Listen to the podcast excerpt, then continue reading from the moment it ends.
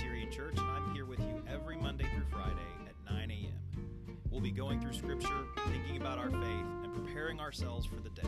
Stick around.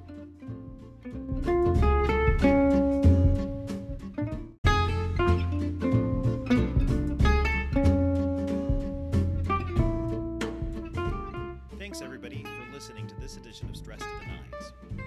You can follow us online on Facebook and watch us each day there or you can follow us on the One Pres Pod, the First Presbyterian podcast, where you will find archived versions of Stress to the Nines, sermons, Sunday school classes, and other content from First Presbyterian Church. Thanks so much for joining us today. Until next time, peace.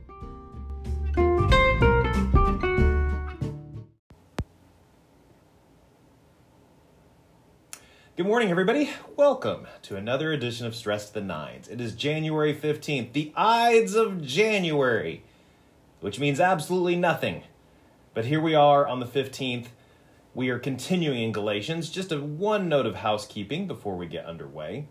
Uh, I will not be recording your morning Stress to the Nines next Monday, Tuesday, or Wednesday, as Tasha and I will be on a short vacation.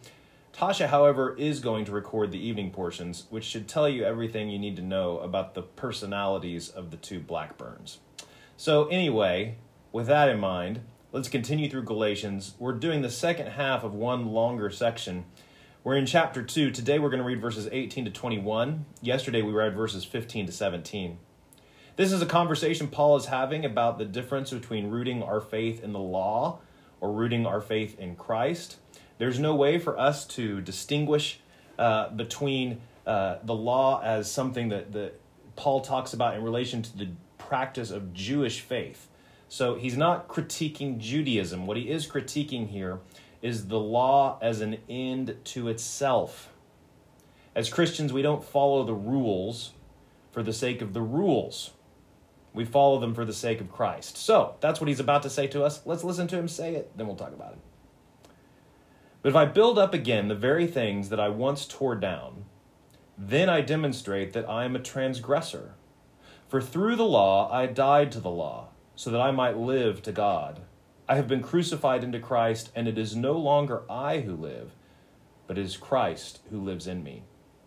And the life I now live in the flesh, I live by faith in the Son of God, who loved me and gave himself for me. I do not nullify the grace of God. For if justification comes through the law, then Christ died for nothing.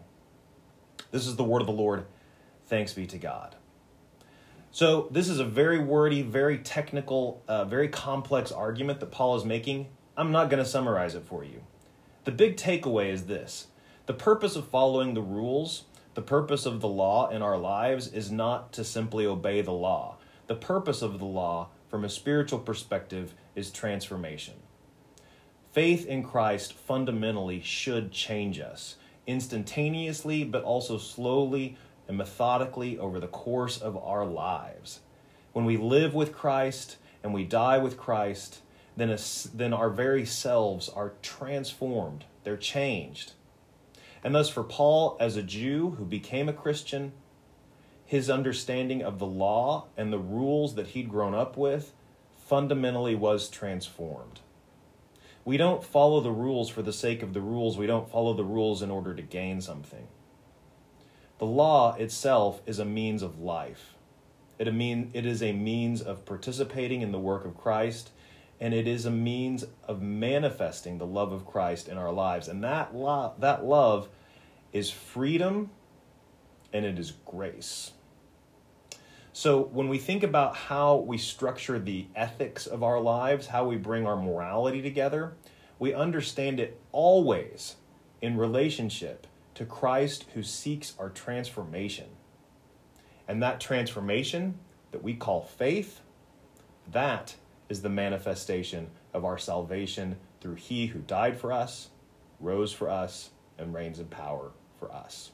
I know that's complicated. I know it's wordy. But just keep that in mind. Transformation is the idea. Moving from the love of self to the love of Christ. When Paul talks about dying in the crucifixion of Christ, this is what he's talking about. He's dying to himself and he's living to Christ. Let's pray. Holy God, on this day, We give you thanks for what you've done for us, and we give you thanks for the grace of Jesus Christ in our lives. Today, we pray that you would guide us, heal us, and strengthen us. More than anything today, we pray for our nation. We pray for peace, for freedom from violence. We pray for a peaceful transition of power. We pray for all of those this day whose hearts have been tainted by rage and anger. We pray that they would have a spe- feeling of calm and peace and love come upon them and indeed upon each of us. Help us this day to pray for those who persecute us, to love our neighbor, love our enemies, and more than anything, love you with heart, soul, mind, and strength.